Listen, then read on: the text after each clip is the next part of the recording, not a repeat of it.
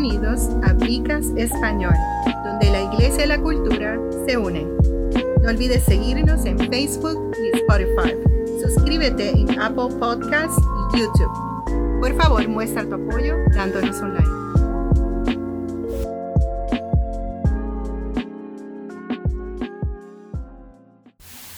Muchas bendiciones. Este es eh, su amigo el pastor y médico Roberto González. Estamos aquí en Vicast en español. Conmigo se encuentra Celi Cartagena.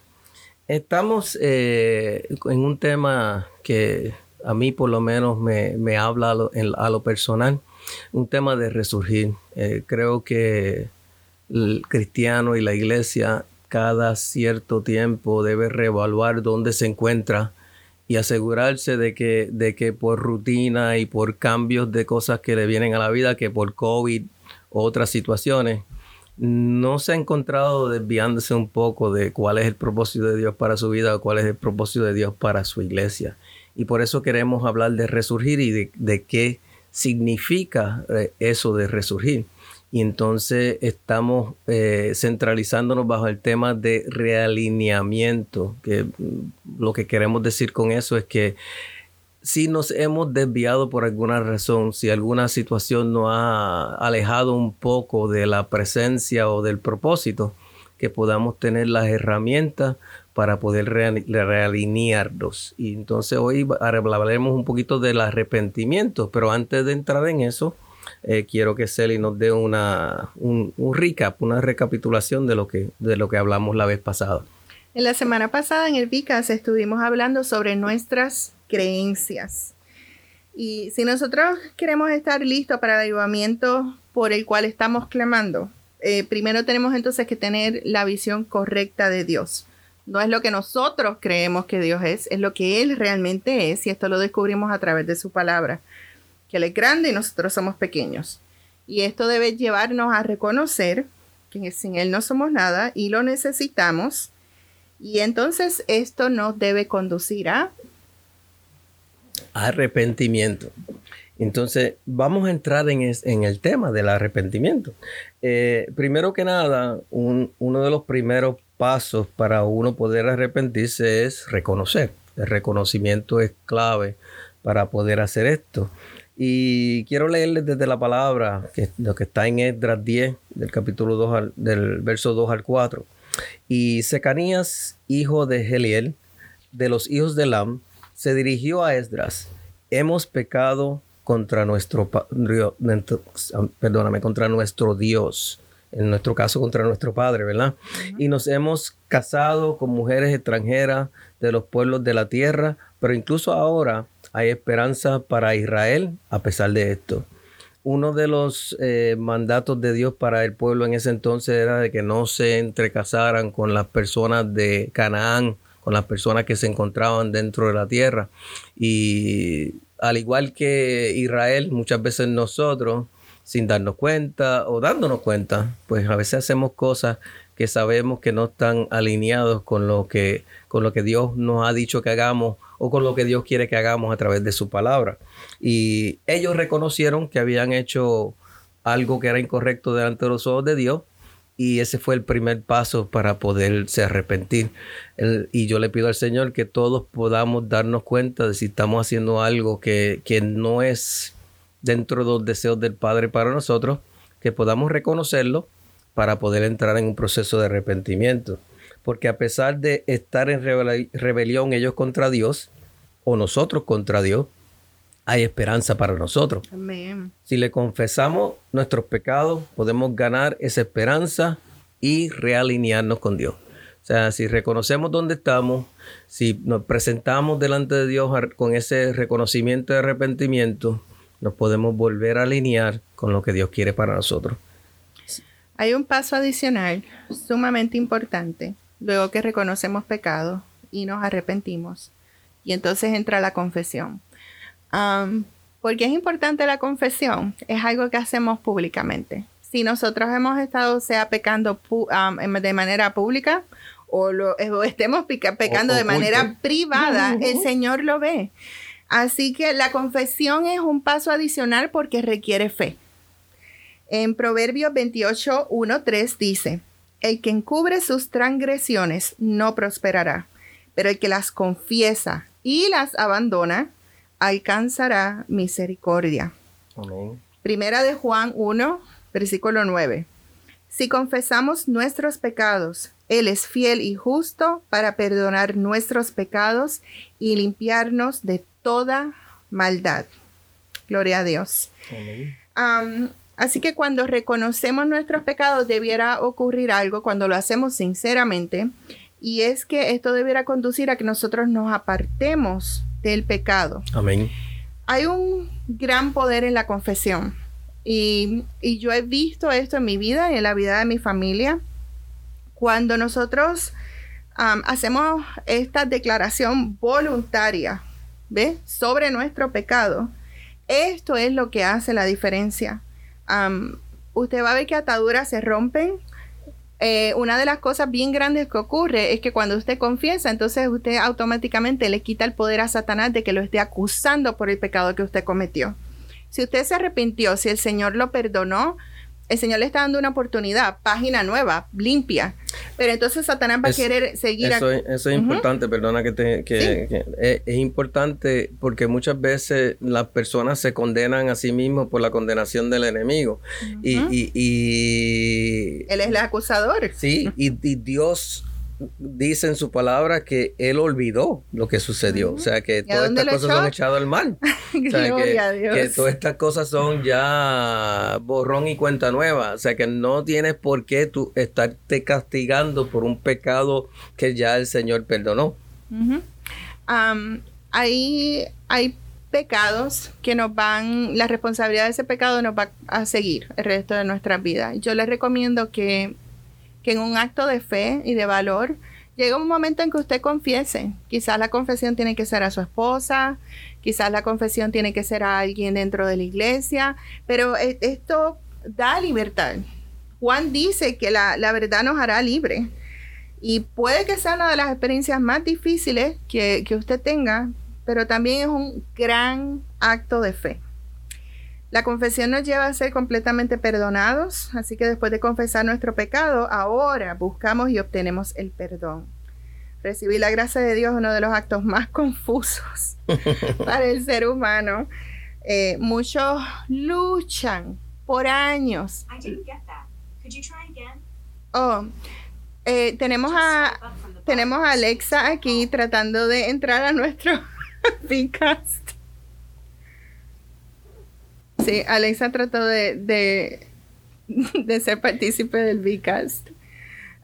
me disculpo. Eh, muchas personas luchan por años tratando de aceptar ese, la gracia eh, del Señor inmerecida y, a veces entran en mecanismos de, tratar de, justificar esa salvación con obras. Yo creo que tiene, tienes mucha razón porque nuestra humanidad como que no está, estamos acostumbrados a, a, dar perdón y a recibir perdón. Y creo que este, este vicas que estamos hablando es como para tratar de realinearnos con lo que realmente significa ser perdonado entender que eres perdonado y así poder perdonar a otro.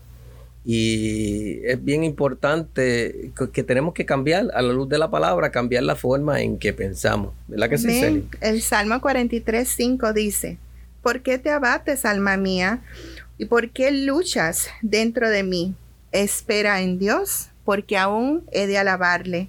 Salvación mía y mi Dios.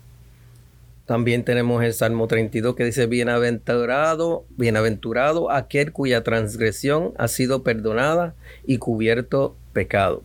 Un anhelo de, ser perdonado debe, debe estar dentro de nosotros.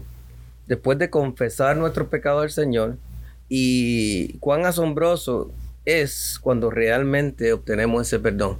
Amén. Eh, todos los que pues recibimos el perdón del Señor o recibimos el perdón de otra persona por, por, algo que hicimos, reconocemos el valor del perdón. No solamente el valor del perdón tiene perdón, tiene valor para el que lo recibe, también tiene un valor para el que lo da. Porque muchas veces la persona que, que tiene que dar el perdón, muchas veces está esclavo a esa falta de perdón. Y esa falta de perdón puede causar problemas de salud, puede causar raíces de amargura, puede causar un sinnúmero de cosas.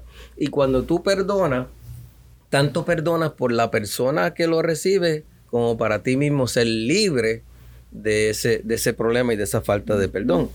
Y cómo perdonar a los demás refleja un verdadero estilo de vida cristiano. O sea que si nosotros realmente decimos que somos cristianos, eh, eso envuelve en nuestro testimonio diario, las cosas que hacemos a diario. Y una de las cosas, una de las características que son parte del carácter de Dios, que son cosas que Dios también nosotros como somos imagen y semejanza de Él compartimos, es el perdón. Dios ha podido perdonarnos a nosotros por transgresiones que nosotros no perdonaríamos. Sin embargo, Él sí nos ha, perdonado. ¿Y por qué hablo de esto? Porque el perdón, cuando perdonamos a otro de corazón, también recibimos eh, perdón de Dios. Y como Dios nos perdona a nosotros, que nos perdonó cuando, cuando lo aceptamos como, a Jesús como nuestro Señor y Salvador y presentamos nuestros pecados delante de Él, fuimos perdonados.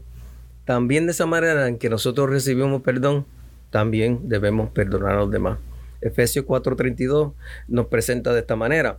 Sean bondadosos unos con otros, misericordiosos, perdonándose unos a otros. Dios los perdonó a ustedes en Cristo. O sea que Dios nos perdonó, ha perdonado a nosotros en Cristo. Por lo tanto, ¿quiénes somos nosotros? Para no eh, repartir hacia adelante esa perdón, ese perdón. Quedemos por gracia lo que por gracia hemos recibido. Amén. Incluso Jesús cuando enseña, enseña a sus discípulos cómo orar, dice que debemos perdonar a los demás. Así que si somos incapaces de perdonarnos unos a los otros, ¿Cómo nosotros podemos esperar entonces que el Señor nos perdone? no solo debemos perdonar a los que nos hacen mal, sino buscar el perdón entre los demás. Esto es lo que llamamos ser pacificadores. En el libro de Filemón, eh, Pablo no estaba buscando el perdón para, para él mismo, sino que él busca que su amigo sea perdonado por sus ofensas, aunque a él le cueste. Y, vemos que entonces es aprender a recibir el perdón, dar perdón, pero también ser agentes pacificadores. Y cuando hablas de que le costara, él estaba dispuesto a, pagar monetariamente la transgresión de Filemón, porque Filemón era esclavo. Y entonces eh, él, estaba, perdón, Onésimo era esclavo de Filemón.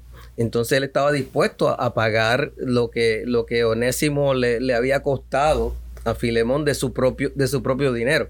Que, eso es simbólico, o sea, que de su propio fuente de perdón, de su propia situación personal, él está dispuesto a contribuir para que su hermano fuera perdonado. Y, y es que el perdonar, nosotros lo vamos a aceptar aquí. Esto es una de las cosas más difíciles que hay que hacer como cristiano, el perdonar. de la manera que yo lo aprendí fue, que el perdón es una promesa que uno hace. independientemente de la independientemente de lo que la otra persona o la otra parte piense decida aceptar tu perdón o no tú en tu corazón haces una promesa de yo voy a perdonar. Y tú no no necesariamente tienes que sentirlo en ese momento pero tú te prometes en que tú vas a caminar en esa promesa de fe. Este y eso cuesta a veces tenemos que pues, tener un corazón humilde para pedir perdón.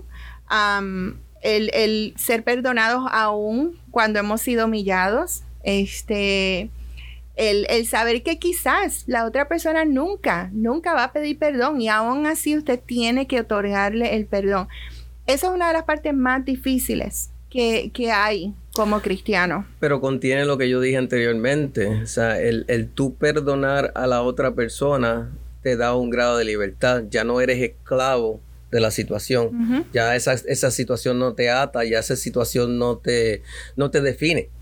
Y entonces tú puedes soltar esa situación. Entonces, aunque la otra persona no, no reciba el perdón o no acepte el perdón, ya tú eres libre de toda esa, de todo ese drama. Es algo que lo hacemos por el Señor. Amén. Por el Señor y por nuestra libertad. Al igual que Él lo hizo por nosotros. O sea, eh, si nosotros nos ponemos en lo humano, en, la posición del Señor, que Él decidió perdonarnos aun cuando nosotros no, no deseábamos el perdón. O sea, andábamos entre nuestros delitos y pecados y, y, no nos interesaba que nos perdonaran. Sin embargo, Dios lo hizo primero. Decidió hacer, poner el vehículo de la cruz para que nosotros pudiésemos acceder al perdón. O sea, nos dio libre acceso a ese perdón que, está presente. Y, el perdón en la vida de un cristiano. Como cristiano nuestra vida está rodeada de perdón. No solo buscamos el perdón de los demás, sino que también debemos darlo. Y los demás se, perdonarían inclusive hasta, hasta sí mismos. Y el arrepentimiento no solo con nosotros, sino con todo. O sea, nuestra vida cristiana tiene que contener en el centro varias cosas. Entre ellas está el amor y, eh, entre ellas está el perdón. O sea, es normal que entre seres humanos, en nuestro diario vivir, por nuestras diferencias culturales, personales, haya cosas que pues que no encajen o que no sean que sean diferentes o que sean que no sean iguales. Y eso va a traer en, muchas ocasiones situaciones que podrían parecer conflictos. Pero yo, yo he aprendido, imagino que tú también has aprendido lo mismo, que, que lo mejor y lo más fácil es instantáneamente perdonar porque así no permito que eso me cause ningún... Raíz de amargura. No solamente raíz de amargura. Eh, antes de llegar a la raíz de amargura hay, hay unos procesos en la mente de uno de que uno empieza a... No, porque esto pasó por esto, no, porque me dijo esto por esto otro. A y en la noche. Sí, entonces como que, que, la, que la mente de uno empieza a hacer una lucha que es innecesaria. Y una lucha que no, que no va a acarrear ningún fruto positivo para uno. Y en ese momento dado, si tú perdonas, puedes soltar la situación y dejarla ir. Y, eso crea eh, una libertad increíble. Eh, cuando yo no me había convertido, yo podría estar una semana o más eh, con una situación todavía reviviéndola en mi mente y buscando formas de, de, evaluarla y pensar qué iba a hacer con esa situación ahora es tan liberador y tan, tan grande que uno simplemente te perdono y sigue caminando como si nada hubiese sucedido. Y entonces Isaías también nos presenta una situación en Isaías 6 que hemos estado elaborando ese, ese, ese capítulo. Eh, en el verso 5, y él dice, como hemos dicho anteriormente, y dije, ay de mí, porque estoy perdido, porque soy hombre de labios inmundos. Y habito en medio de un pueblo de labios inmundos, porque mis ojos han visto al rey, el Señor de los ejércitos. Eh, yo creo que ese verso nos presenta que, tenemos que reconocer que si somos de Dios, tenemos que tener algunas características que, que vienen de Dios. Entonces, características que quizás no nos surgen de forma espontánea por ejemplo, el amor muchas veces no surge de forma espontánea. Entonces tenemos que ejercitarnos en ese amor. Amar al que, aún aquel que, que no se deja amar, aún aquel que se nos hace difícil amar, o que no se merece que uno los ame, aún así, a ellos también. Eso es así, tenemos que amarlo. Entonces el, perdón cae en esa categoría también. Exacto. O sea, eh, eh, quizás la persona a la cual usted, yo no sé con, quién estoy hablando, pero quizás la persona que usted tiene que perdonar no se merece, en tu opinión, en tu corazón, no se merece el perdón. Pero ese paso que tú estás dando en fe, esa promesa, como dijo Celi, es para, para tu liberación de esa situación. Una vez tú perdonas a esa persona en tu corazón, tú la, tú la haces libre a ella y te haces libre tú. Y la situación ya no deja de, crearte problemática o atadura. Y entramos en obediencia que automáticamente nos lleva a realinearnos con lo que el Señor está pidiendo. Y aquí pues quiero recapitular lo que hemos estado hablando. Hemos estado hablando del arrepentimiento Y entonces hemos estado hablando de las diferentes fases del arrepentimiento. Eh, la primera que hablamos era del reconocimiento, reconocer en nuestra, en nuestra propia vida que algo anda mal, confesar eso que anda mal, y entonces poder recibir el perdón en lo personal y poder eh, dar ese perdón. Y vimos cuán importante es en la vida de nosotros como cristianos el poder ser perdonado y el poder perdonar a otro. O sea que el perdón en la vida de cristianos es, una, por, lo menos para mí es algo bastante clave. ¿Alguna opinión al respecto de eso, Celia, antes de...